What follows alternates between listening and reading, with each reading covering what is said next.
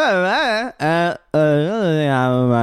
and I just wanted to tell you that. And I think uh, it's just amazing. And I just wanted to say it. And it's, it's like, and it's just like, oh, my goodness. I'm just saying, hello, how are you? And I guess, really, what I was like, I just really want to say, like, I don't really, really, really, like, you know?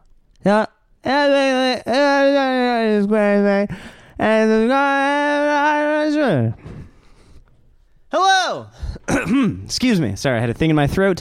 Welcome, friends. Welcome to Happy Sad Talk Thing, where uh, one man sort of, uh, you know, explores uh, thoughts and feelings with uh, people he finds interesting.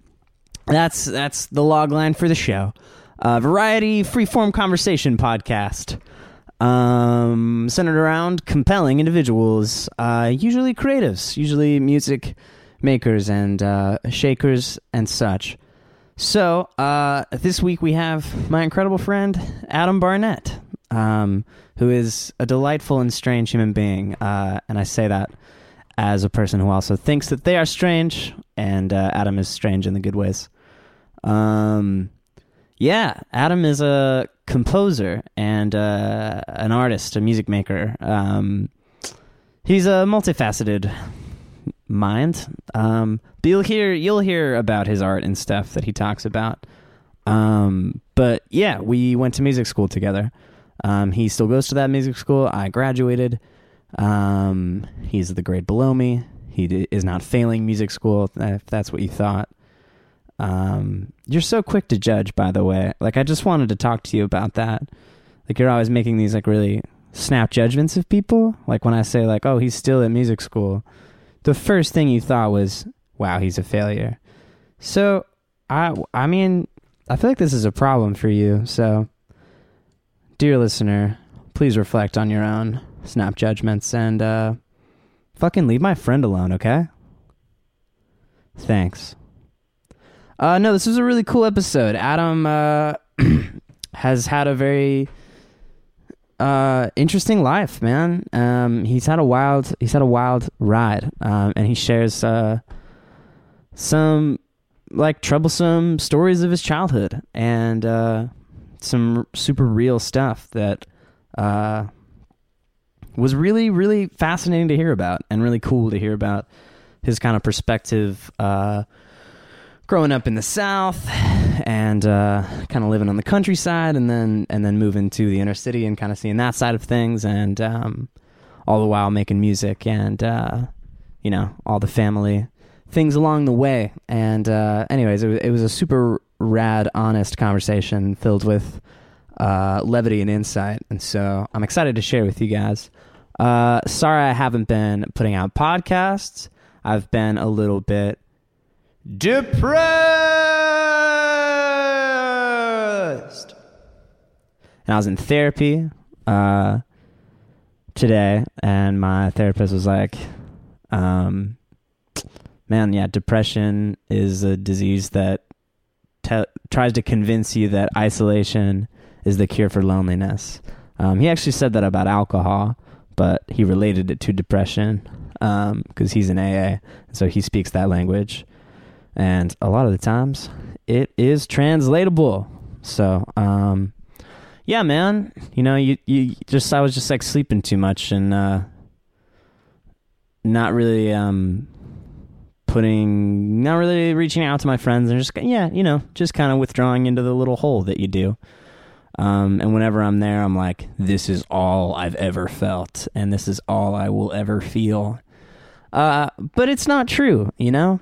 I have I have nice people in my life that uh, I've hung out with in the last couple days, and and my spirits are high. Um, yeah, and so I feel like the trick now is to trust the processes that I have uh, found success in. You know, and in times of discomfort to lean on them rather than like double down on my indulgences, which I tend to do, and order lots of bread. Watch lots of TV. Um, TV and bread are not necessarily bad things, but I don't know. When I get sads and I feel uh, Wow, that really diminishes depression when you say it. I get sads. when I get sadsies, I get really sadsies.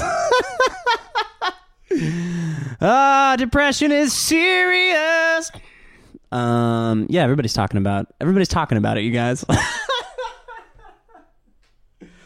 Ah, it's embarrassing. It's embarrassing to talk about. Um, and so sometimes I feel like it's easy to talk about talking about depression. and sometimes it's hard to talk about depression itself because it's embarrassing, man. It's not sexy. It's it's it's usually quiet and uh, lonely. You know, it's not this like epic like staring out the window at the raging sea, like damn it, Margaret. I don't know why I think that is what people think what depression is, but I mean, it's usually just like, you know, a long, kind of droning, lonely, quiet, s- subtly crushing weight, you know.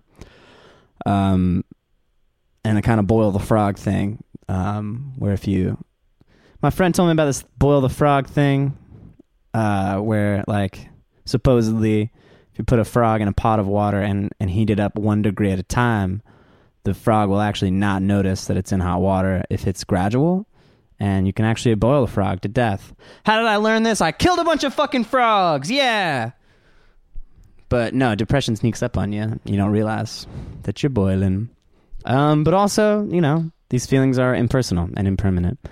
Um, that's all the news I have for you now. The Nova Darlings are putting out music all the time these days, uh, sharing stuff from our upcoming record.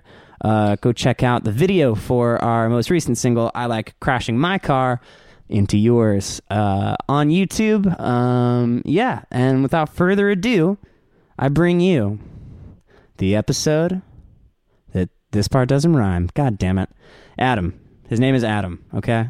And he's a human being. So everyone shut up and listen to my friend and me. I love you. Goodbye.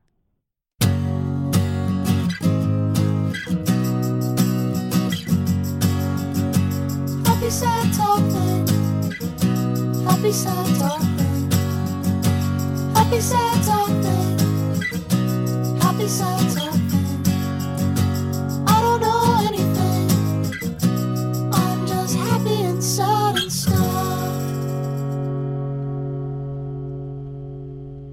Are we are we live? We're live. This is live. We're live streaming. To Okay, fa- so first to idea, can Facebook. you edit the opening so that it has like echo at any point? Can you just put echo on your like, you know, on my voice so I sound like yeah, a dungeon master yeah. in D&D? Do you want it the whole time? No. Just this introduction? just this Do introduction. you want to introduce yourself, and I'll put uh, some reverb on there? Yeah, sure. Um, my name's Adam. So, you know. Incredible. Um, Thanks for I- being here, man. yeah. Cool. How's your day going? Cool and good. It's going cool and good. Oh, nice. Yeah, thank yeah, you, dude. Incredible. No. Um just dealing with the daily like battle of like lots of things to do. Anxiety, you know what I mean? Yeah. Suppressing that, just staying focused, you know? Ooh. What's Just all that? that kinda so stuff. what's the what's the Adam Barnett day like? Um When you getting up? getting up at uh well, 5 p.m. and then I go to bed at 6 p.m. So I have 1 hour with which to accomplish all my tasks. And uh boy, in that hour, man, I, it's crazy. there's a montage. There's like there's like you know heavy metal music playing, Guns N' Roses, and then I go to bed. and You're I doing sleep. push-ups and doing the dishes and just doing push-ups typing. while doing the dishes while eating. Yeah. Well, no, my typical day right now. How's your levels, by the way? Or how are your levels? Like your Oh yeah, this is good. everything's good. Yeah, this is good. Okay, cool. You know, but like, um, yeah, I don't know. I wake up at like nine to ten a.m. Yeah. and then I go to my housemate uh, Brad's room and watch him feed a snake, a live animal, usually Mhm. a mouse, and then I compose a piece about it, and uh, and then I, I don't know. I send emails, so What kind of emails?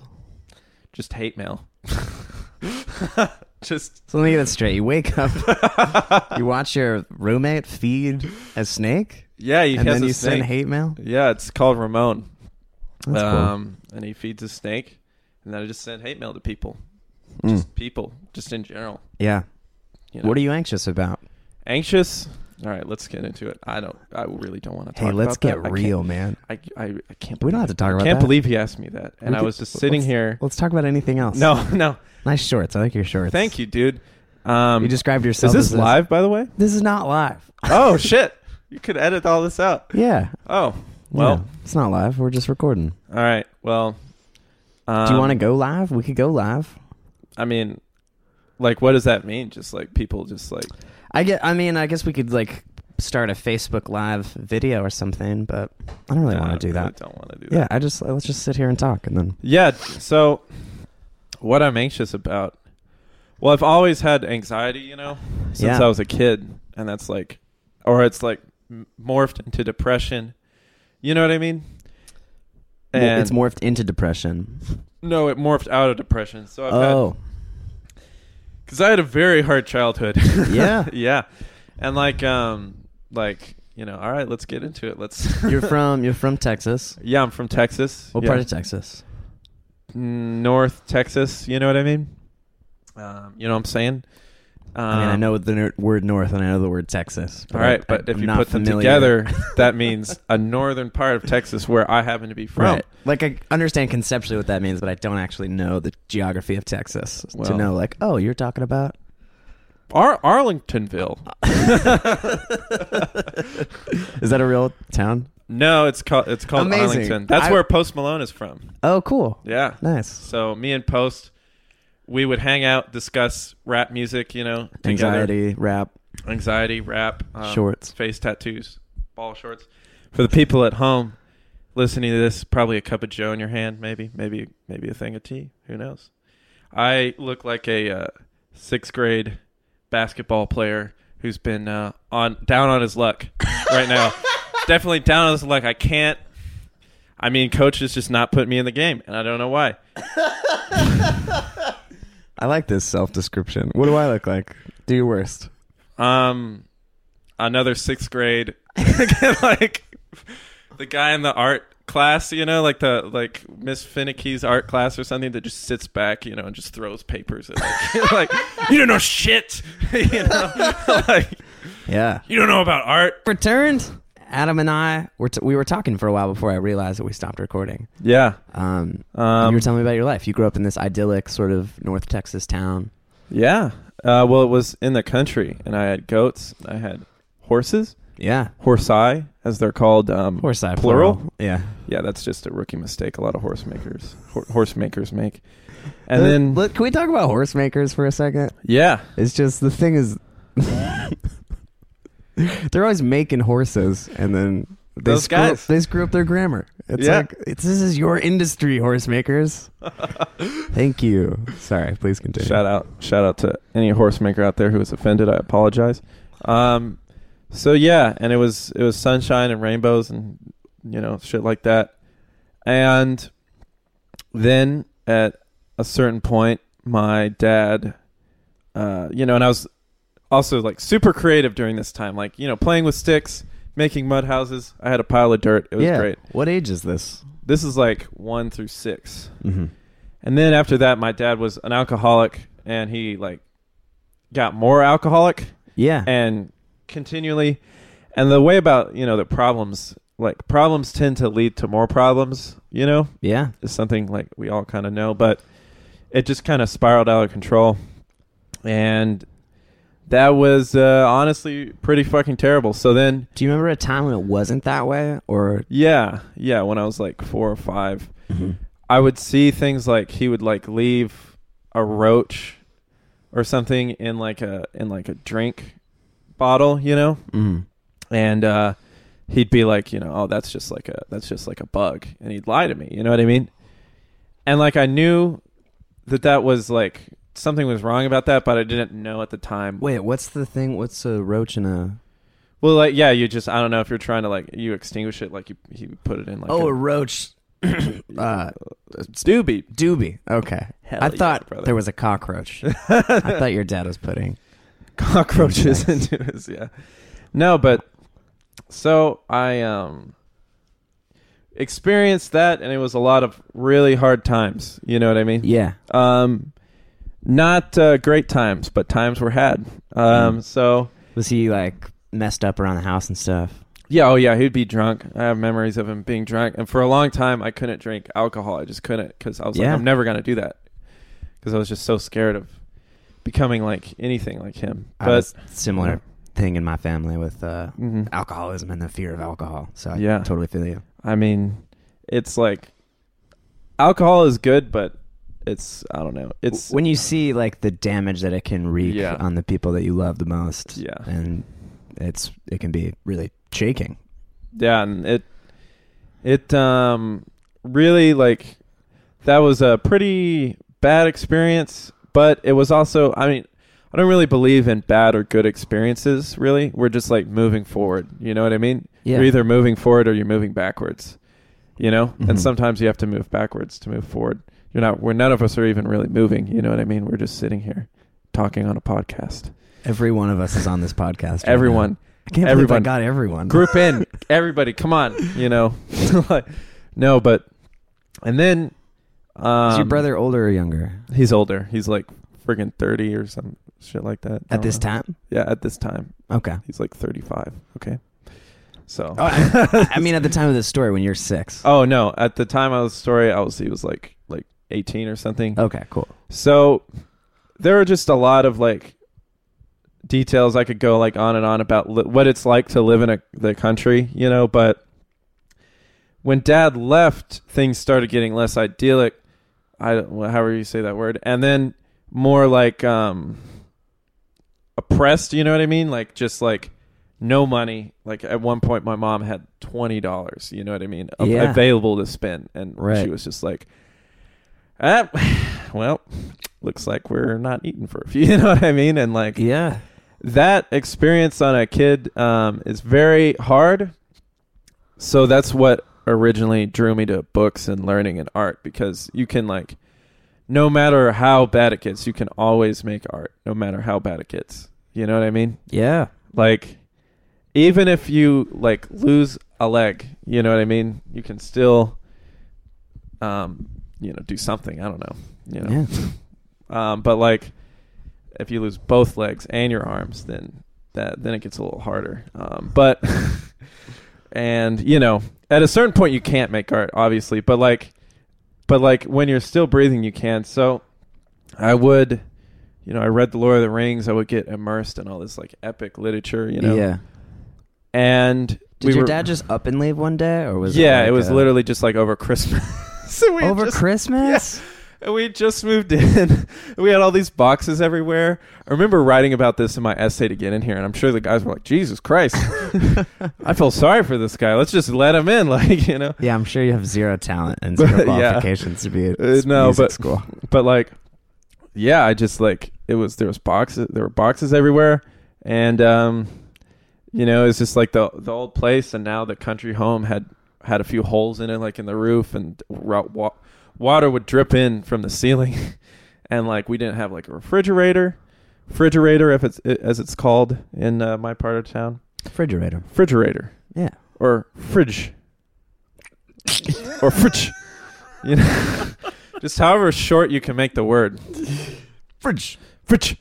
Um, but like, um, so I didn't have my freaking fridge, and uh, you know, all this, all these like basic things, Yeah. and it was kind of like just it's like like just breaking you down. You know what I mean? Yeah. And then we started rebuilding at a certain point, but we had to move to kind of the inner city at another point. and your dad is no longer in the picture. And yeah, he anymore. he's I haven't talked to him in years. Mm. I may one day. I mean, I don't blame him for anything. Yeah. Like, how could you blame anybody for like anything really? You know, which sucks because like when you can't blame anything on anybody, then what do you fucking talk about? Yeah. you know? Yeah. Or sometimes it turns inwards. Yeah, you know, and then you blame yourself. But like, that's something I've had to realize recently is like we're all just doing the best we can. You know? Yeah. Has has have you always felt this way about your dad about like not not feeling like you can blame him or anyone. Like, No, yeah, I definitely didn't um, like him at first. You know, It's just like, this guy's an asshole. But I never, for one, there's two ways if you have an abusive parent, you can either just like do that or you can just be like, hey, cool stuff. I'm not going to do that. You know what I mean? Like, right? you know, like, like your life is uh, really messed up and I'm just not, you know, thank you for teaching me how not to do things. Right. You know, Yeah. rather than like, the counterexample. but I had to go through a lot of de- severe depression to get to that point. Like, Yeah. severe, you know, to the point where you're just like googling, like, you know, what's the easiest way to kill yourself? You know what I mean? Because Right. you're just like, Yeah. all right, I'm, I'm going out. I don't. I'm not going out in style. All right, I'm going out, and like I'm going out. That's fucking hilarious. I know. So if anybody's listening to this, I'm sorry. Don't you I'm know? going out. I'm not going out in style. Yeah, I'm going out in a bed. The path of a comic. least resistance. Path of least resistance, just like everything else. All right.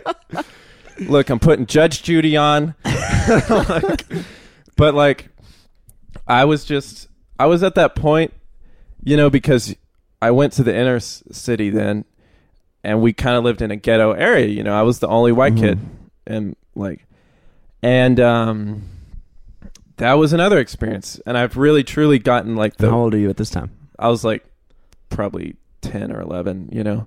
Mm-hmm. But like um I've got the uh, now I have like the the the hick kind of like white trash experience, you know, right. under my belt and also seeing what it's like living in, you know, basic like not like to the level it is here, but kind of the ghetto, like the you know the the other side of that coin, you know, and it's Mhm. really Like an urban sort of. yeah, an urban environment.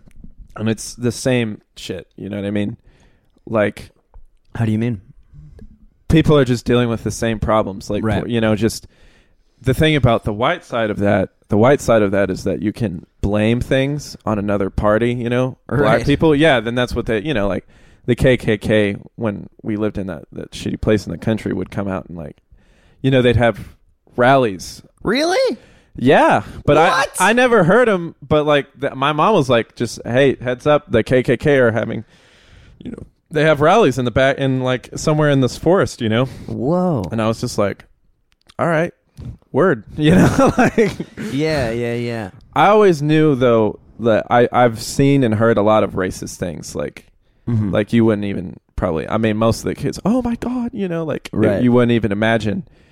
Like, um, I'm not gonna talk about it, but like, you know what I mean. I don't want to go there, but like, I've heard people that I have grown up with say some of the some truly horrible Yeah. things about. What do you think made you sort of like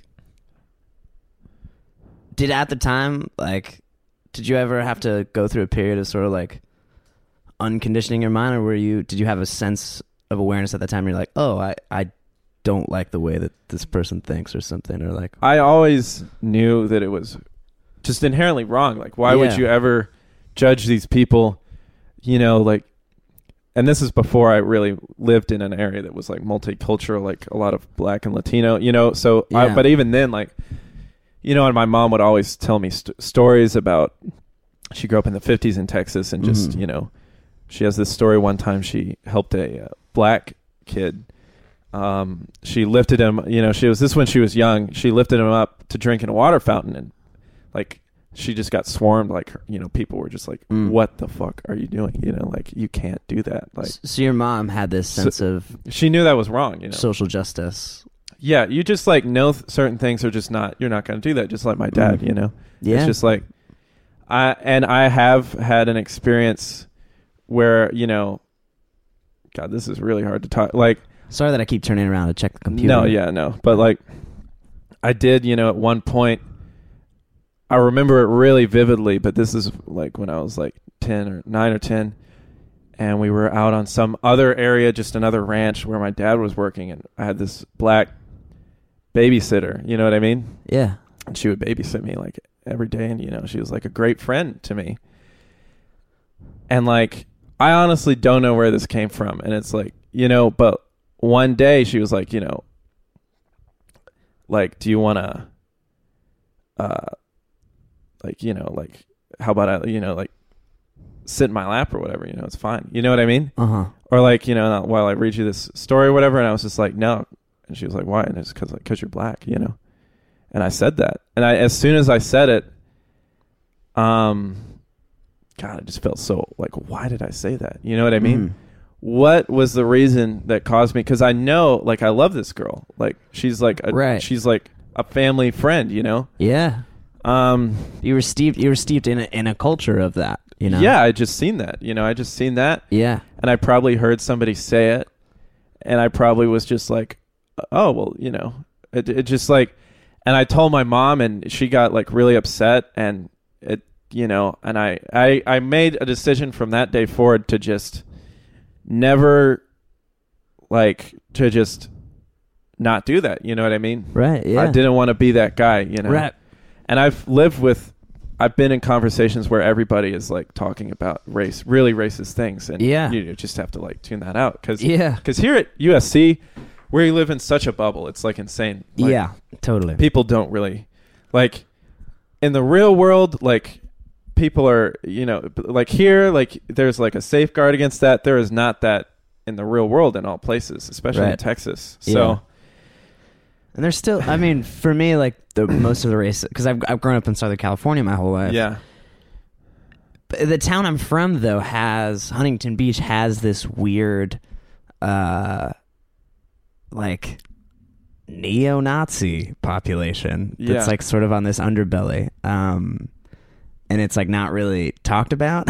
um, yeah, and so there's this weird, and Anaheim is like a big white supremacist hub, and like, so Orange County has has this weird fucking yeah, racist sort of thread to, through it, but it's it's very it, in my experience it was very subterranean and it was very like uh hmm it's where like people knew or like there were people were uh like oh I'm not racist but and then like yeah. would say some racist Oh, shit, yeah. you know where it wasn't as overt it was more it was more insidious i would say um, but still still present you know and i definitely have had to do like some reconditioning in my mind of just like subtle cultural stuff you know Yeah, and it's not. Um, The thing is, like, that sometimes, like, super liberal people, which being liberal is good, and I'm a liberal, you know, but, like, in my opinion, but, like, you know, it's not really all, you know, you have a choice. You have a, you do, I believe you have a choice. yeah But, like, I understand how you could come to that, con- you know, like, if you're so stressed from being poor, I don't think people here really understand what that's like. But, like, imagine. right I've, I mean, like rats would shit in my bed. Like right rats would shit in my bed. I go to bed and I have to clean the rat shit out of my bed. My Yeah. mom is in her bed and she's grinding her teeth. And I see it and I wake up and I see her and she's in and you can tell she's just completely lost on how what to do. And yeah it's just like everything has tension. Everything in Yeah. life just every interaction. You know what I mean? You Yeah. can't go to the corner store like, you know, cuz like maybe somebody got shot there, you know, like everything. And I don't think people and it's not their fault, but people at USC don't really they can't. Like how how could you know? Like yeah so like when people find ways to take that tension out and like in you know the more urban environment it was like selling drugs you know um which Yeah. my brother has allegedly done but like you know and in other you know in the wide environment it's like being super racist you know it's like right and selling drugs and do you know it's the Yeah. same stuff on either side. It's literally yeah. the same stuff you know. And that's the craziest part is that um like white lower class uh neighborhoods and um like black lower class neighborhoods and lower class like minorities. I mean you're saying from your direct experience i'm just saying from people that i've heard talk about it but experience like crazy similar things and yet are pitted against each other by upper Yeah. class you know Why- um, like country and rap to me is like so similar. It's like you know Yeah. the the subjects are so similar. It's not necessarily delivered in a s- similar way, but yeah. Well, that's what's so sinister about, I guess, like the invention of racism, like how to pit lower class Yeah. people against one another. Yeah, and that's Yet that's they have so much in common. yeah, like there it should be kumbaya, but it's so, and it's just the product of a group of people that want to keep everything. You know what I mean? yeah. And Fear and division. And, yeah, and like all that kind of stuff. So realizing that is like a con, you know, because in Trump's America now we're so divided. It's like insane, you know. It's like you can't even hear uh, a Republican's point of view. You know what I mean? You don't. I don't want. to I don't want to deal with that. It's like, you know, I had to deal with it. You know what I mean? like, Yeah. I had to deal with it. I marched with Cindy Sheehan uh, against Bush. You know, and Who's Cindy Sheehan? Cindy Sheehan was a woman who um, had a son. uh, His name's Casey, and he got killed in the Iraq War. And uh, one of the many, you know, young men who died on Yeah. both sides. And she marched on Bush's ranch in Crawford, Texas. Um, and it was like kind of historic. You know what I mean? Like, Mm. um, there were like cars everywhere and like cameras, and Al Gore came and Viggo Mortensen and all these people. And she just marched and she was like, I, I want an apology and I want, you know, justice. Like, yeah. And um, that was an experience too, because I my mom was directly involved with her, like, and she was like kind of like this social leader at the Yeah. time, you know. And Your mom sounds incredible. Yeah, we can. My mom is like a whole. Shout out to all moms. You know what I mean? hey, hey, shout out to moms. Hey, dude. This Moms. podcast brought out. to you by moms. yeah, literally. like Yeah. literally. But like um yeah, and that that was a crazy experience too. So I knew I had a lot of condi- I had a lot of help. If I didn't if I probably would have been a racist asshole too, you know what I mean? Like but I had a lot of like, oh, this is just this is just a this is just a flaw in people's thinking. You know what I mean? It's Mhm. not at the same time there comes does come a point when it's like you know you kind of have to defend against this stuff you know because it's like you kind of have have to shut it down you know Yeah. Like Like trying to understand, like, oh, it's a victim of circumstance. Like, I can Yeah. understand how, from a certain perspective, you would formulate those opinions. But yeah, at a certain point, you got to be like, uh, but also it's fucking wrong and you're racist and shut up. yeah yeah it's like you have you have to like stop it and that's really my biggest goal i think is to with my own music which i'm working on currently but also with this film that i'm like planning Yeah, I'm, I'm super curious. Is it is it something you don't want to say publicly, or is it something you can talk about? Um, yeah, I guess I can like say. I mean, this is the kind of idea I feel like that like a lot of people aren't just not going to be like, oh yeah, sure, like let me do that because it's like really fucking dangerous. You know what I mean? you can, um, what I bet that the basic thing is run a camera from Beverly, like Bel Air, to the throne of opulence through all of Los Angeles to Skid Row to South Central, you know, to Compton, and then end on the beach. And there's a lot more to it than that, but and just and just show what's going on, you know, because you can talk about this, you know what I mean, and a lot of what I've figured out that what I do that like actually works because I've done a lot of things. I was like, man, I should be a jazz guy, like Yeah. jazz that's freaking cool you know well when i was a kid i my parents couldn't afford you know my, my my parent couldn't afford you know lessons very much and like Right. you know i didn't i didn't have the stability to even like physically practice you know Yeah. which is why i got into hip hop because one everybody was doing it and two like you don't need a lot to do it you know what i mean initially but Right. like so that was a thing and i've gone on and like the stuff that i do that works is like these like media presentations like i did i'm doing a few like that's going to be at um probably the la Na- natural history museum Fuck yeah. in uh, September sometime. Planning that right now, um, and a few other have a few other things in the works. But just these these presentations that are just like this is how it is, you know, and I Mhm. score it, you know, Yeah. and I like yeah, make yeah. the music. That that was something that took a long because I've been done film scoring, you know. Yeah. I interned for Hans Zimmer. Um, that was a whole nother can of worms. But like, um, but like, you know, I've done a lot of different things and just kind of finally realized like, oh, this is like what I'm supposed to do. Yeah, very simple.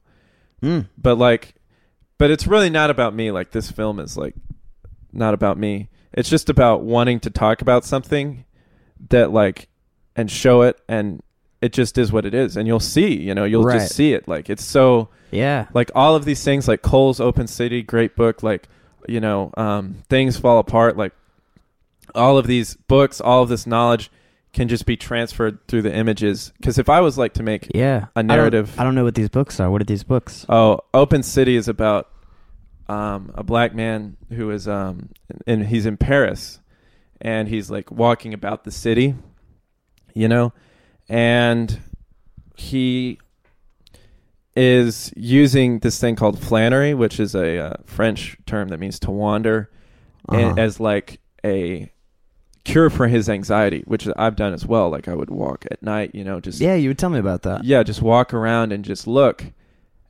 and listen to music. And it's all about how, you know, his race is viewed by these people, you know, and like how he deals with that, you know, by looking at the city. Yeah. And that's what all these experiences kind of coalesced to where I had this idea and I was walking and I was looking at Los Angeles, Los Angeles.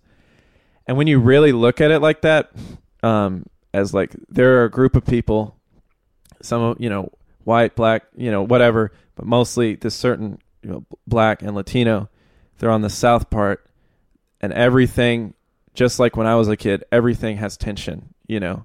And there are another group Right. of people on the north part, Beverly Hills, Bel Air, and everything they have is just opulence and it's just excessive, you know. Right. And that's just how it is. And that is why I've been having one of the reasons why I've, I've horrible anxiety, you know what I mean? Because Mm. you expose yourself to like that when you expose it and it's like you see it everywhere it's like uh, it can destroy you you know what i mean Mm.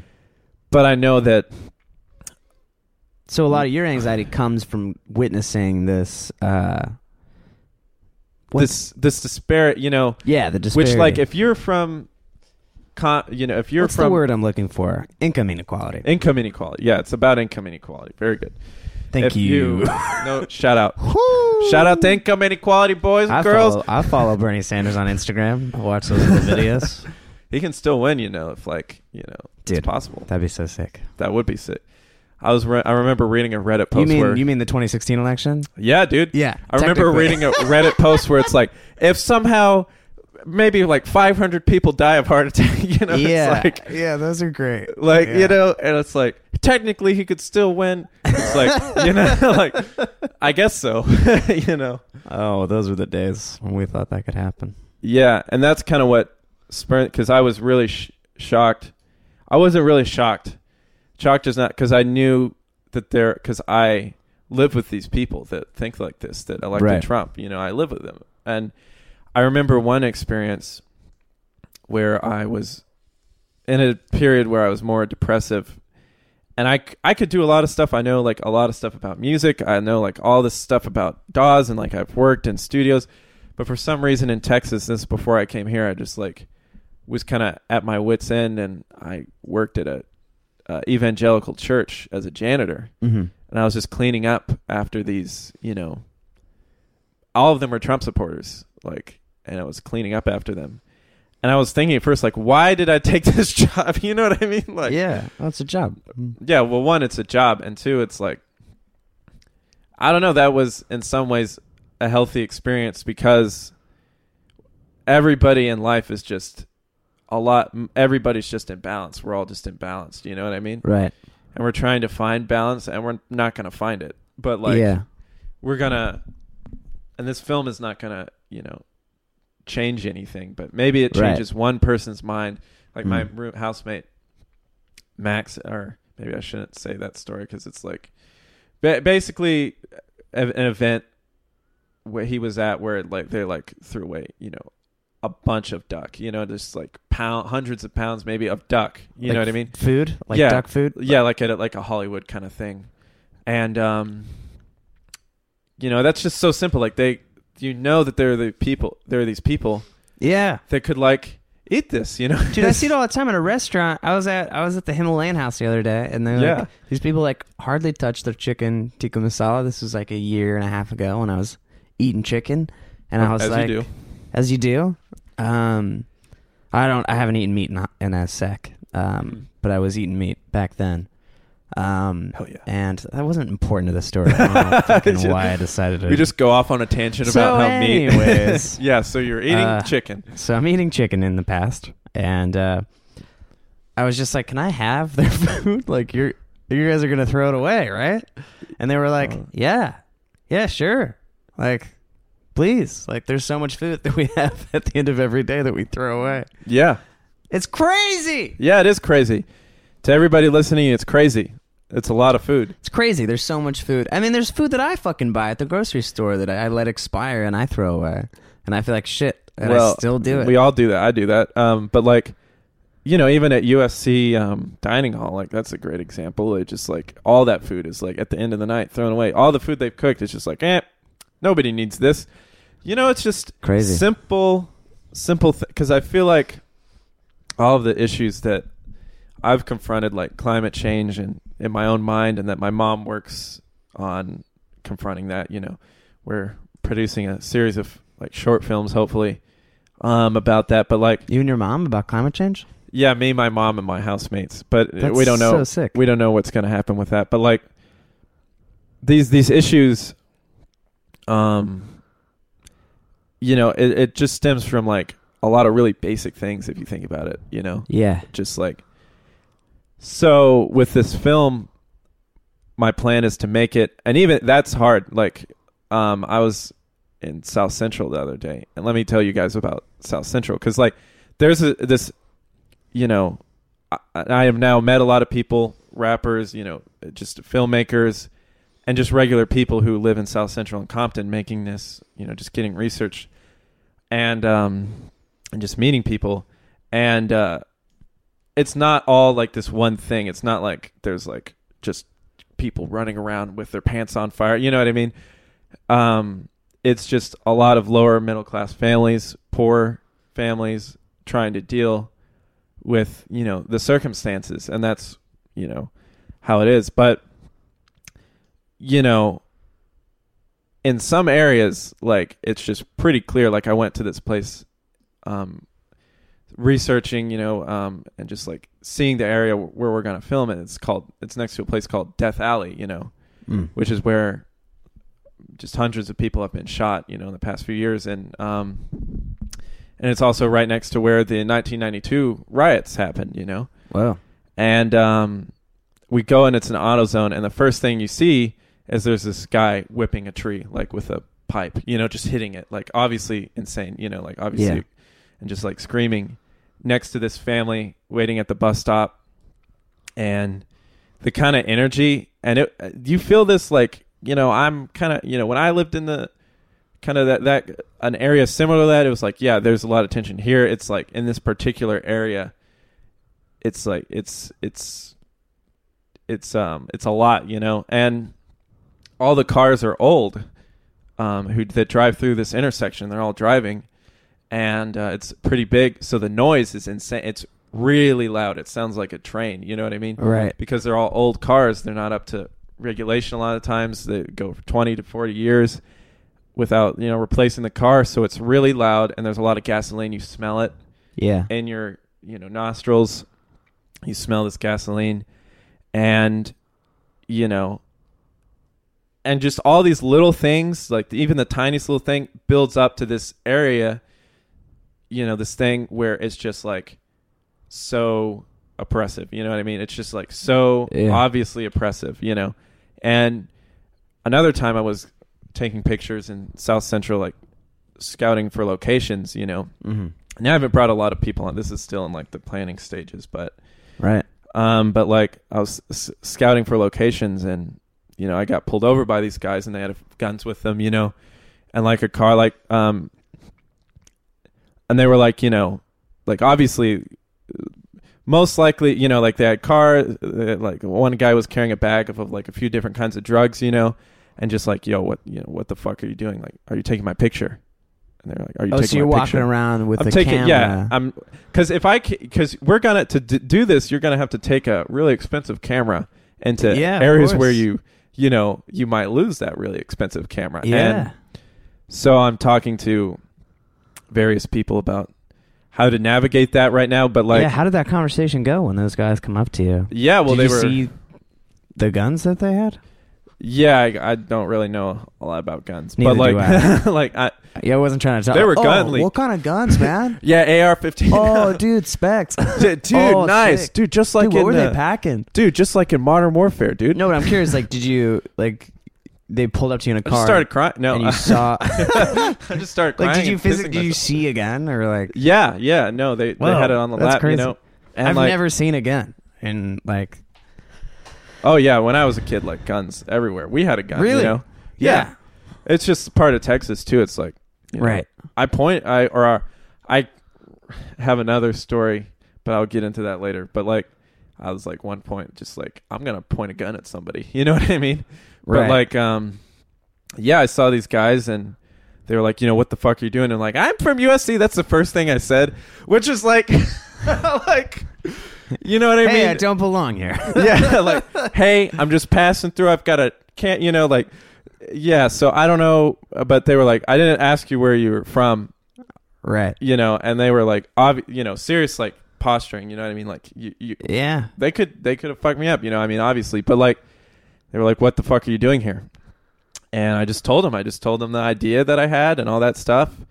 And by the end of the conversation, they were just like, here's our numbers, you know, like if you need Oh. any help, like if you need any help, um, just call us and, you know, Whoa, yeah. that's cool as fuck. That wow, what an incredible moment that is. Yeah, because you know, I mean, it's it's doing something to talk about it, and you know, at the same time, I am maybe I, you know, this idea is still in the planning stages for everybody listening at home, but like in your bed, you know, nice cup of coffee, um, or tea if you like that. Maybe it's nighttime, but like, um, you know, I I know that this idea is like really serious, and it could um, be abused in because this is I'm getting access to communities that normally don't like give you you know what I mean like you can't just like walk in like I'm a USC filmmaker and they're like oh sure yeah you know what I mean Like, yeah, yeah, yeah. you know so they're they're letting you in. They're being vulnerable. yeah I'm like um So you feel like a sense of responsibility to tell a story yeah accurately. a holistic accurate story right. and Not like a self-serving one. you know or- Malcolm X has this thing where he, like I remember talking about the white liberal you know um Malcolm X had like a few you know he was like in terms of like he was definitely on the side at one point you know the Muslim Brotherhood and all that where it's like white people are basically the devil you know um which may or may not be true but you know he was talking about the white liberal in this I remember this interview and he was talking about how he's this pattern of white people getting involved in minority causes for the reason of benefiting from them. So he's like, at least a Republican is like, they're like a wolf. You know, you see that, You know where you stand. and he's like, I'm gonna eat you. You know, right. but the li- white liberal can be like a fox and you know dress, wear the sheep's clothing, and get in, and then attack. You know what I mean? Mm. And that's like really if I was making this film for anybody, it would definitely be white liberals, you know. Right. Because Republicans are I mean, people will see this and they'll be shocked either way, but like re, you know Republicans kind of already know where they stand on a lot of stuff.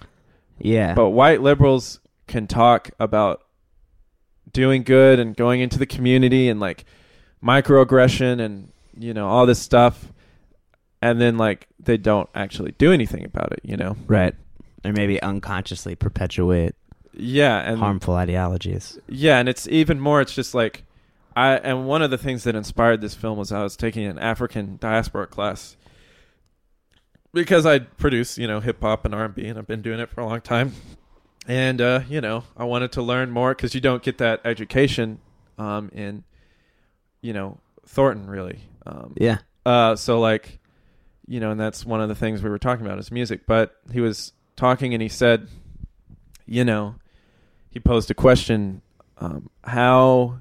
What was it? A Uh, teacher. Yeah. The, uh, no, it was a guest speaker, but he was Mm. like talking about like today all these problems that are facing African Americans in this country, and just you know, and he posed this question. So, do you think have things gotten better? You know, for Black people, you know, in America, and this lady raised her hand, this white girl, and she's like, um, The, he posed this to the class. yeah, and then this white girl raises her hand, and Mm. You This know- is, and this is a black guy. yeah, yeah, this is Posing an this African question. diaspora class, and But- like, but the guest speaker was African American. Yeah, yeah. Asking the question. yeah, Okay. like has have things gotten better? Um, and she was like, she just said this thing like, well, you know, I think we've moved on to more like uh, things like gay and trans issues, and you know, women's rights, and the kind of finer trappings of social justice, and you know, and that and that's what she said, and that and like, and it's n- nothing wrong in this girl, but like, um, walk two miles south, okay, right.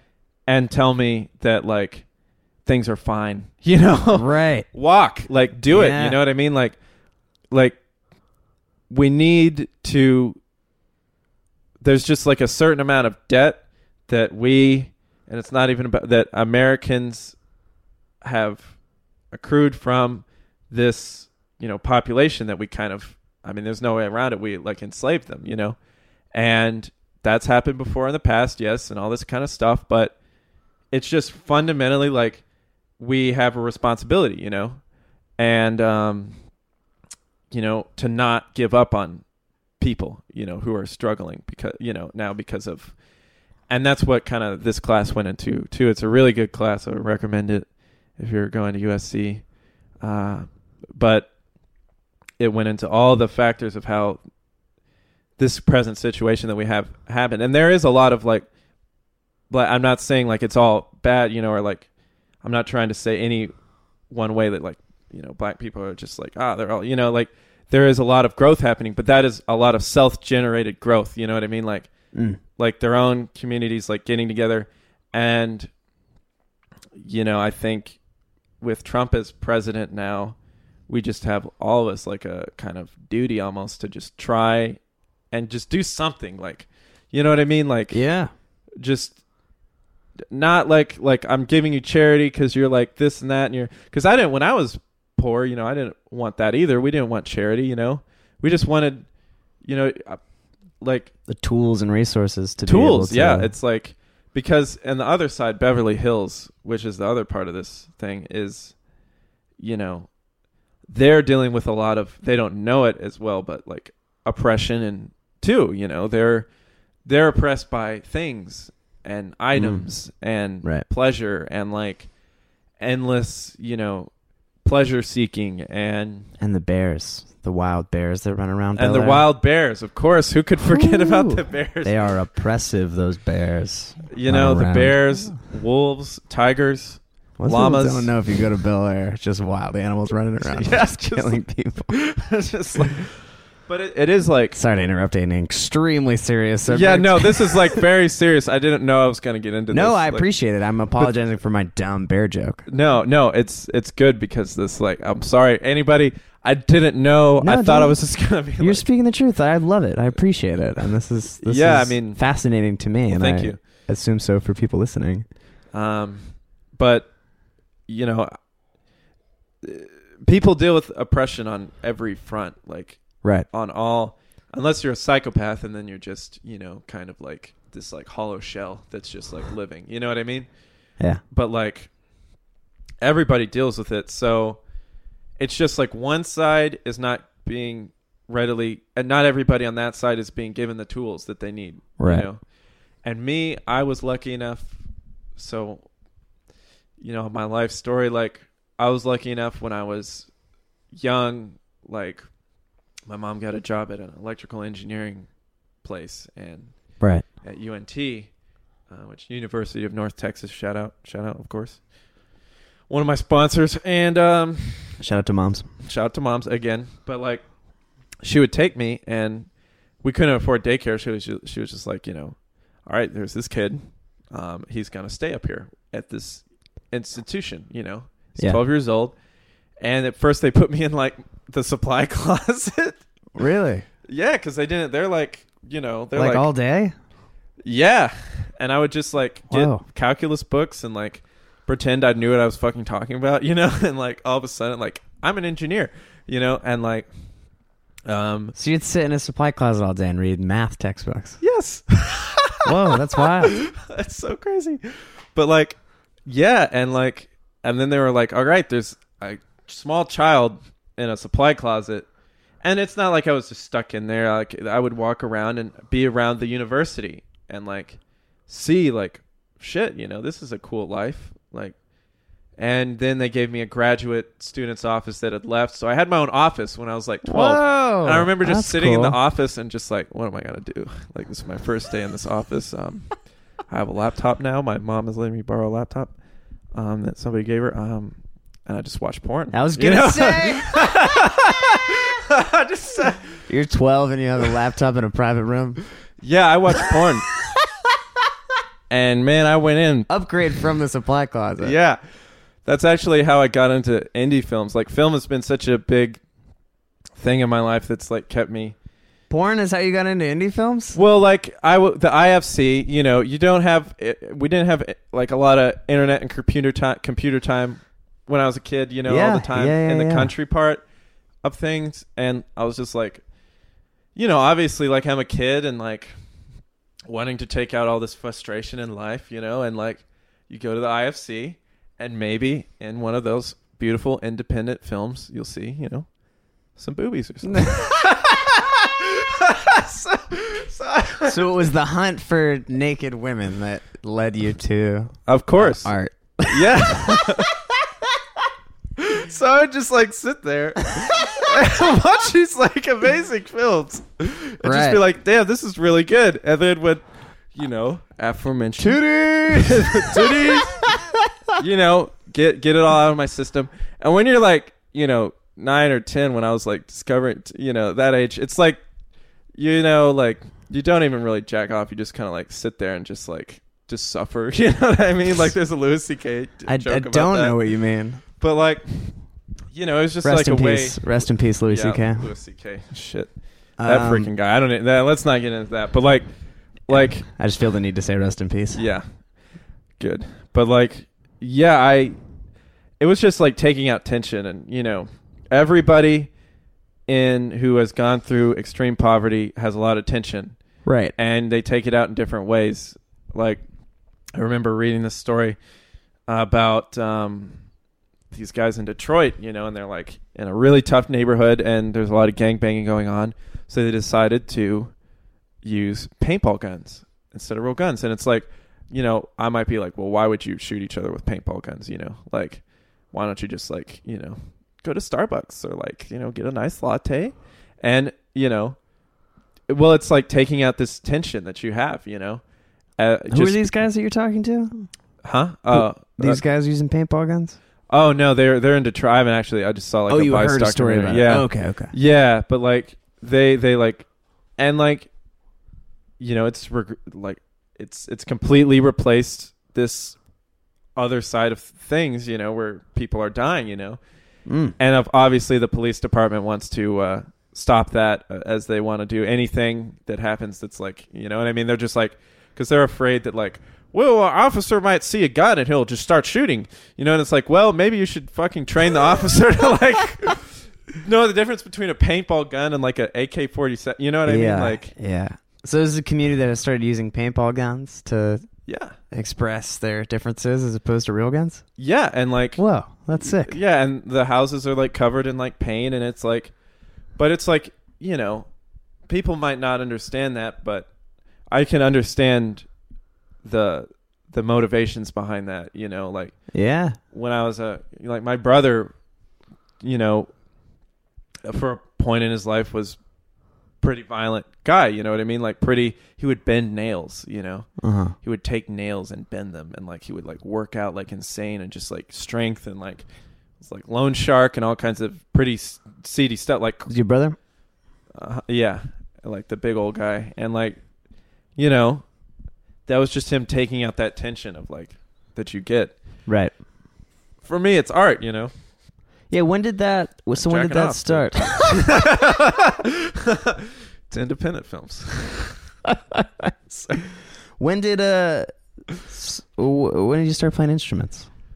Um, when I was four, I asked for a guitar, and um, my mom was like, "Okay, here's a guitar," and I got lessons, and then I was like, "All right." Uh, the, the you know the problem with me like learning instruments is when I was a kid, because I did that for like a year or so with guitar and was got real good, like as as good, as like a four year old can, which is not very good. Uh, four year olds suck. if any four year old is listening to this, dude, Fuck you. yeah, get it together, man. Get your sh- shit together. together, four year olds. Shout out to all four year olds though. But like, um, yeah. So I would play the guitar, but my teacher was crappy, and he would like make us feel bad, and you know, in this like backwards Terrible. ass like town of Decatur, you know, where we'd had to drive like 30, 40 minutes to just get a guitar lesson, and so then I was like, all right, I'm just gonna go do my own thing, and then later, violin, the same story, like you know, like or they they like moved on, and there were no other violin teachers, couldn't get violin lessons in this country, and then this country area, and then um, you know, guitar, uh, drums. I got drum lessons for a while, so I got like a pretty wide range of like Yeah. you can do things, and then. I really, when I really started getting serious, was like 13, like guitar. That's when we were a little bit more in a stable situation. And, you know, I'd been going up to the university where I had a desk. And um, very proud of that. And yeah, I got with, with this guy, Eric Keys, who teaches um, guitar still at North Texas, you know, solid guy. And he taught me guitar and how to take my tension out. And I freaking shredded, bro. Like, I was like all into like the you know Eddie Van Halen, like. Randy Rhoads. Just that's what a thirteen year old kid is gonna do Oh, most yeah. of the time. You know what I mean? Oh yeah. You know, you're just gonna like I how wonder fast If, I wonder if they do that anymore. thirteen year old kids. Do you think thirteen year old kids still like guitar shredding? Um, I really don't know. Yeah. I don't know that many thirteen year old kids. Come to think of it, like Let me tell you, I know a lot. let me tell you, talk to them every day. you know, it's a new podcast I'm starting where I talk to talk to thirteen. thirteen year olds about uh, guitar. You know, thirteen year olds, not fourteen year olds. That's like Nope, get the fuck out of here. Yeah, I don't the- give a shit. twelve year olds. You don't have enough experience. Shut up. But thirteen year olds, man, get them in here. I want to hear about guitar. But you're a you're a film score guy and like a composition guy. Like, how did that Yeah. So kind of basically, formal side come into things? Yeah, so then at that same age, listening to a lot of dark music, heavy metal, hip hop, I got into that, and you know, hip hop has kind of stayed with me as like the thing that I like listen to the most, which is ironic because I Mm. studied composition here, but like, which is not hip hop if you've thought about classical composition, and then, but it really is like, but like, it's all related, but. So I got into guitar and freaking shredding, bro, and like playing all this stuff Yeah. and at one and then like you know you keep staying in this graduate office with these engineers eventually you want to do engineering um, so i was like given a choice between high school and then just saying i'm basically homeschool and getting a notary and then going to a community college so i went like community college and i got in when i was 15 take a second to realize that idiots. All right, fifteen. I was out there. I was out there flexing on the haters, um, uh, and I realized when I was fifteen, going to a community college, that I was truly out here. Um, but like, oh my god, I hate when people say like, white guys. We were we were really out here, fam. It's like, dude, you're not out here. You know, like you're not. Like you just have to accept that. Like I'm sorry, but you know, it's like Kendrick Lamar and that girl recently. Just did you hear about that? No, no. What happened with Kendrick Lamar and she that girl? brought the, like the most white like Amanda Rome West, you know, uh, like prequel to like the stage, you know, just like the prequel of Amanda Rome West, you know, or just like this like, and he got her on the stage and she was like, all right, we're gonna sing uh, Mad City. And she said like the N word like multiple times, and he stopped. And he's just like, and it's just like, dude, like, yeah, like, you know, that's like Yeah. the thing. That's you know, they want to, you know, people want to be a part of something cool, you know, or they think is cool. But really, like, Wait, Kendrick Lamar brought a girl on stage. Yeah, dude, it's a YouTube video. It's like, and she's just saying it, dude. She's just letting it hang out, man. You know, like the N word. Yeah. You know, um, And then he's like, and he's can't just, say that. Yeah, he's just like, uh, I'm gonna let you go on, but we gotta edit one word. And she's like, Yo, am I? It's like, lady, Oh, and dude. they have this conversation on the stage. Yeah, and everybody's booing her, and it's like, dude, you're from like, I mean, like, I don't know. You probably shouldn't just say that, you know? Right. Like, yeah, yeah, yeah, yeah. But like, I, I got off track. But basically, started doing engineering, studied that three years or so. That shit sucked. Um, what kind of engineering? electrical, the worst. the worst kind of engineering you could do is electrical. If any electrical engineer is listening to this, I apologize. If I'm any with you. four-year-old electrical engineers are listening, fuck you. Yeah, dude, seriously. Watch IFC more, all right? It's going to calm you down. You're going to get a lot of tension out of your body. But like yeah, and that that point I was that's when it got bad. That's when the depression hit and it got bad. Is it the first time that depression kind of came into your life? No, I was like a I was an extremely troubled kid. Um, but you know, that's when it started like spiraling out of control and I just was like, all right, this is How did it manifest itself, if you don't mind me asking? um As one depressed person to another. Yeah, of course. Well, just like extreme self hate, just like staying up at all hours of the night. I had to sleep with the light on all the time. Like Right. I would have, I would go to bed and have like night terrors. You know, I would have Yeah. sleep paralysis, um, where you know, like a creature comes and you know tries to kill you. You know, because you're you're you're like projecting like all these anxiety, like you're stuck between sleep sleeplessness and wakefulness, and you're like projecting all this anxiety and depression about your life into the real world. Very scary stuff. Um, you know, and I got into like demonology because of that. You know, because it happened around the same time I saw Paranormal Activity, and I was like, What's demonology? Well, it's just the ology of demons, bro. like, seriously, get it together. Everything has an ology, you know what I mean? So do demons. Wow, I just got schooled. Yeah, I'm sorry I had to do that to you. No, that was the greatest answer. Of No. course, it's the ology of demons. I'm dumb as fuck. No, it's just like studying demons and like there's Baal and like so you started studying demons as a result of having these. Uh, yeah, because you see like demonic figures, you know, right. they're like projections of your mind, um, maybe, but like Yeah. you know, you see it, and so that was a problem. I didn't have a lot of friends during this time. Yeah. wasn't just doing the bare minimum in school. Um, that went to like I was about 18 and I basically got my electrical engineering associates and I was like, okay, I can either go on and like be done with electrical engineering by the time I'm like 22 or 21, Yeah. you know, or not 20 to like 20, you know what I mean? Um, and then I was like, all right, this is uh not good. Started doing music more anyway, just like scoring things and like getting into like film scoring as a world, you know, uh-huh. as an escape. And um had been getting into that in classical music. How? Like through your own just sort of Just- discoveries. Just like yeah, just my own discoveries with a laptop, just like looking at just dark music and classical postmodern kind of ex- expressionist music is very dark, you know, it's very atonal, it's very jagged and I felt like that so I listened to that kind of stuff. right. And um, I remember this lady Carla saw a piano thing that I was playing, you know, on the internet. Uh, my mom was posting these videos of me playing piano, and because I was also like teaching myself piano at that time, but and she was like, "Look, you can do this. You can go to USC. Like, you can go anywhere you want. You have a lot of talent."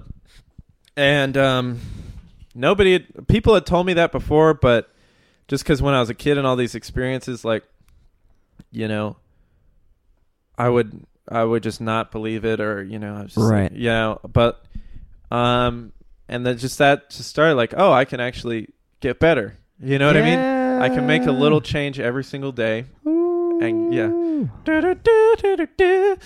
you know, just like angelic music starts playing, but like, um, yeah, I can get better, and I did, and you know, I started bettering my and just learning all this classical repertoire like super fast, not even really liking it, just learning it. You know what I mean? Right. Because it was something. I had a job, you know, and it was to learn that. And this little shitty community college, um, well, it wasn't like it was like a mixture of a bunch of things, but like this community college just started working my ass off, and you know, yeah, just like got a good kind of looking portfolio and transferred to USC. Did a bunch of different explorations.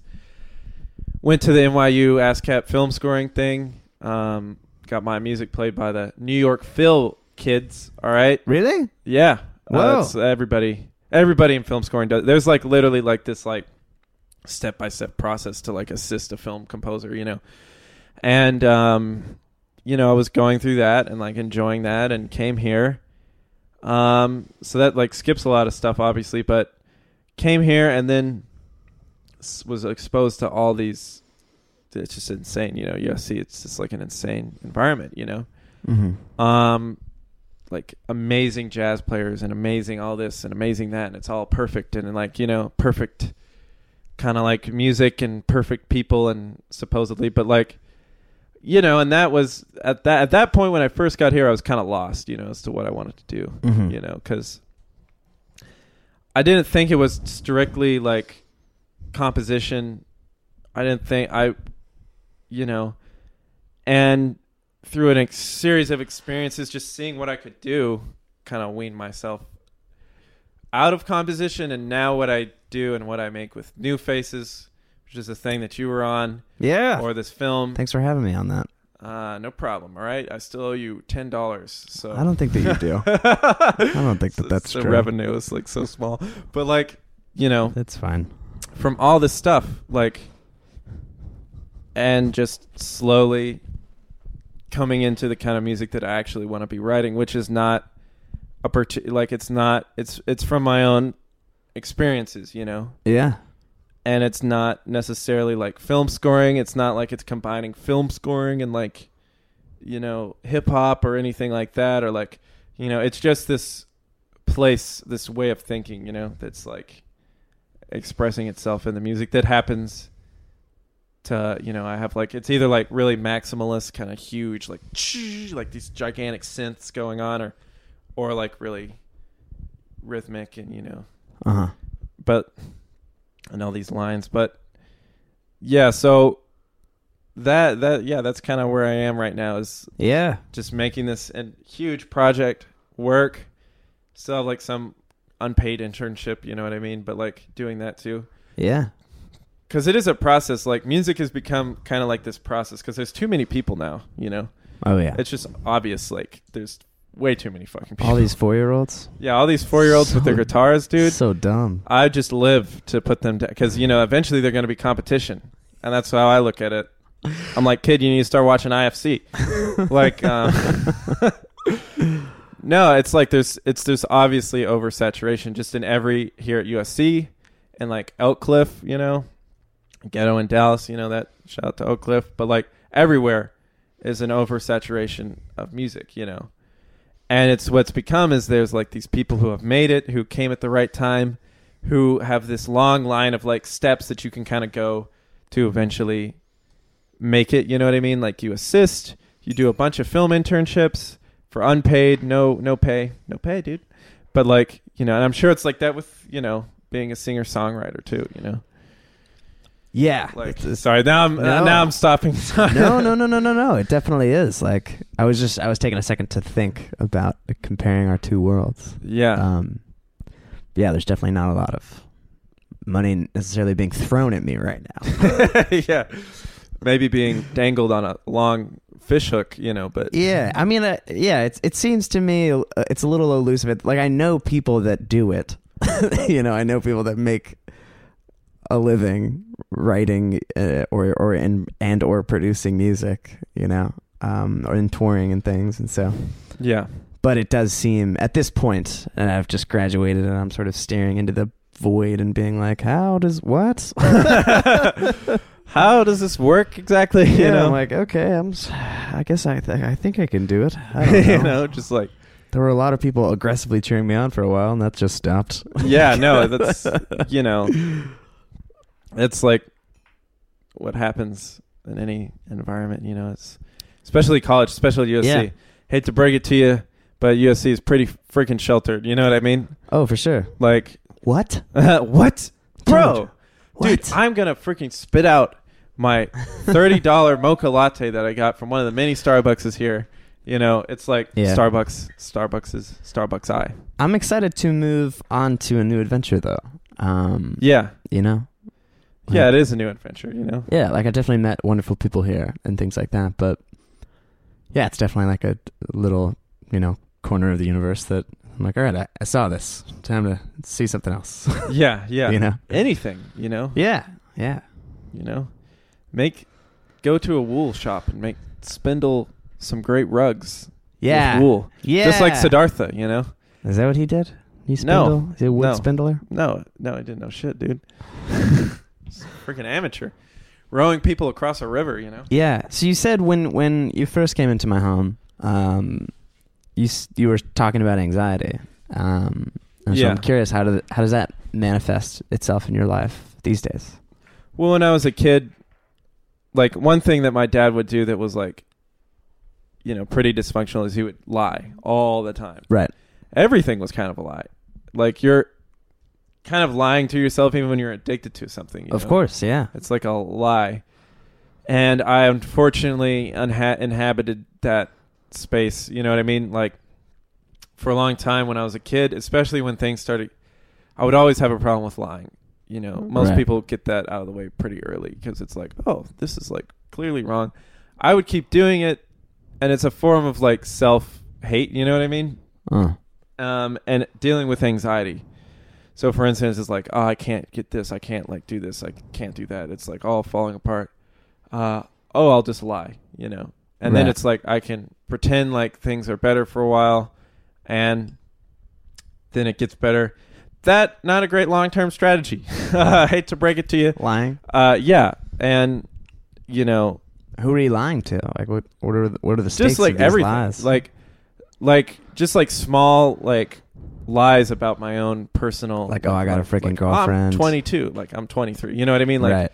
like you know and it's not to hurt anybody it was never to hurt but it was just like stupid you know it's like why Like, Right. i'm fine like i have things in my life now that i've built up that i can look past as those are successes i've been successful right you know as a i've come from something that is like you know you feel like you can never get out of it and i've gotten out of it Yeah. You know? yeah. you know but like so i don't need to lie but But you felt like you did for a while. yeah i felt like i did for a long time you know even when i got here like but like that is not where the anxiety comes from the anxiety is just a constant thing Right. Yeah. and it's not really medical it's just like i feel like anybody who's making like big ideas and trying to get them done you know i felt like before this like in you know early late may i was like when i ha- first had this idea for this film i was just like everything's connecting and it all is unity and everything. I'm going crazy and like it's like i'm great. I'm gonna con- you know like and like and then you crash down and you see like okay that's you know this is going to be a lot of work. It's going to be really hard. And then you get extreme anxiety you know and yeah. and it's like this fluctuation. I don't think it's because it's because of I it's not because the other side of the coin where you're just depressed and you don't know why you know? Right. and like that is a thing too and being bipolar is a thing. But for me it's more i have reasons that i act this way and or like i'm depressed you know? Mm-hmm. when i was a kid. And it's because of my behavior because of my parents behavior because of their parents behavior. It's this long like thing you know? Um like i come from uh farmers you know and like salt of the earth like irish people you know like like just ah top in the morning you know like uh i come from like for a long time very poor people you know it's a lot of stress so Right. however i get that out it's just like is what it is you Mm. know? so Yeah. yeah, that was Hell a yeah. long. That's my life story, bro. Uh, dude, I appreciate you sharing it. It's my life story, bro. It's fascinating stuff and definitely like very beautiful perspectives on the world. And I appreciate you uh, Thank you. fucking being honest and sharing, dude. Yeah. Thanks for sharing your life. I don't know me. what you normally talk about on these things, like a podcast. Talk about. I watch Joe Rogan a lot. Yeah, I used to. same. That was the first podcast I got into, or second podcast. Yeah, and I guess we should talk about like animals. Watch some Planet Earth. Yeah, let's talk about. uh Let's let's see. Let's talk about some Joe Rogan stuff. We'll talk about Bigfoot. Bigfoot, of course, dude. He's real. nootropics. Maybe Uh, let's see what else. Muay Thai. Muay Thai. dude, I, I kicked this back last week, and uh, man, I could really just feel it cracking. I could, you know, I have all this frozen deer meat. yeah. Joe Rogan was like what got me into podcasts. Yeah, he- it's a great it's a great podcast. I haven't listened to it in a long time, but definitely like Yeah, he he kind of got on this like like Trump kind of he doesn't believe in it, but he's just like veering off into that section of like, oh, this is fun to explore, you know. what were you talking about Trump or is, is well, he having like a lot of like you know like um people on like to debate Milionakis, whatever that freaking guy. Andy Milonakis? Yeah, no, um, fuck Andy Milonakis. All right. vicious. Andy Milonakis, if you listen to this, fuck you. Fuck Alright? you, man. Dude, fuck off. Dude, we're taking them all down today. The real enemies. No, Milo Yakanakapis. I, I cannot confirm or deny this name because I have zero frame Just of these reference right for wing, you know, like people that are Okay. just on the thing. So he's he's really debating right wingers. not. He's just like kind of like like having them on, and it's just like I don't know. I don't really want to listen to that a whole lot. You know what I mean? Right. Because like you do have to hear the other side, but when the other side is like so obviously like stupid, it's just like Right. cool, dude. Nice. Hey, nice. Yeah. Good yeah. looking out. I, he, he's cool though that he goes there though and he tries to um, challenge. I feel like his own ideas a lot, which is cool. Um, yeah. How did we meet? I was at your concert for Nova Darlings, and um, I was dancing super hard, and you gave me like a some fruit, and I was or veggies. Yeah, that's where I think it was a vegetable show. Uh, yeah, and I was just like, damn, dude. I think I gave you a beat. Yeah, you gave me a beat, and that's what started it, me making beats. Was that's what I was so like it. No, I um, yeah, and I was just like, no, this this guy's pretty cool, you know, and uh, then you know, uh, kind of like interacting with each other, and then I helped you move. I think I think I helped you move. You helped me move. Yeah, we helped each other move. That was. Did you help me move? Oh, you did help me move. Yeah, and then I forget who helped who move first, but we moved each you other. you helped me mo- move, and then I helped you move, and I was like, damn, this guy, you know, he can hold a conversation. Good. no, and then uh, I think you came to a couple like live podcast things I had in my apartment. Yeah, with Curtis. I came to yeah, that one. And then I think you well, you were also. Did you come to the the meditation group thing that I Yeah, was and I came to, to the. Ah, it's all coming back. oh shit! I came to the meditation thing. that I did for like three days, three, like- three weeks. Yeah, three weeks, and then no, was cool for a sec. No, it was it was cool. It's like me as a composition major, I don't um like me. You know, it's like at first I felt kind of because I was like, oh shit, I should have been doing the pop and jazz thing. Couldn't have gotten a scholarship probably to do that. I have a scholarship. I'm thankful for that. But like, you know, it's like there's kind of like this isolation sometimes. You know, Yeah, And that. But like, that was really good thing. You know. yeah, fuck yeah. Yeah. And uh, now I'm producing for a few different people in different cities and, you know, just uh, living life. Woo! Adam, thanks a million, man. Hell yeah. Happy sad talk thing, High five. dude. Hell yeah. That, my friends, is the show. Uh, if you want to check more of Adam out and see what he's up to, uh, make sure to check out his artist project, New Faces. I, I was uh, lucky enough to feature on a song. Um, this is that song. I'm going to play it, and that's how we'll end. It's called You Can Get It, and uh, you can hear me uh, in the background of the bridge, kind of, you know, with some vocally stuff. Um, yeah. Enjoy the song. Enjoy your life. You did it. Hooray!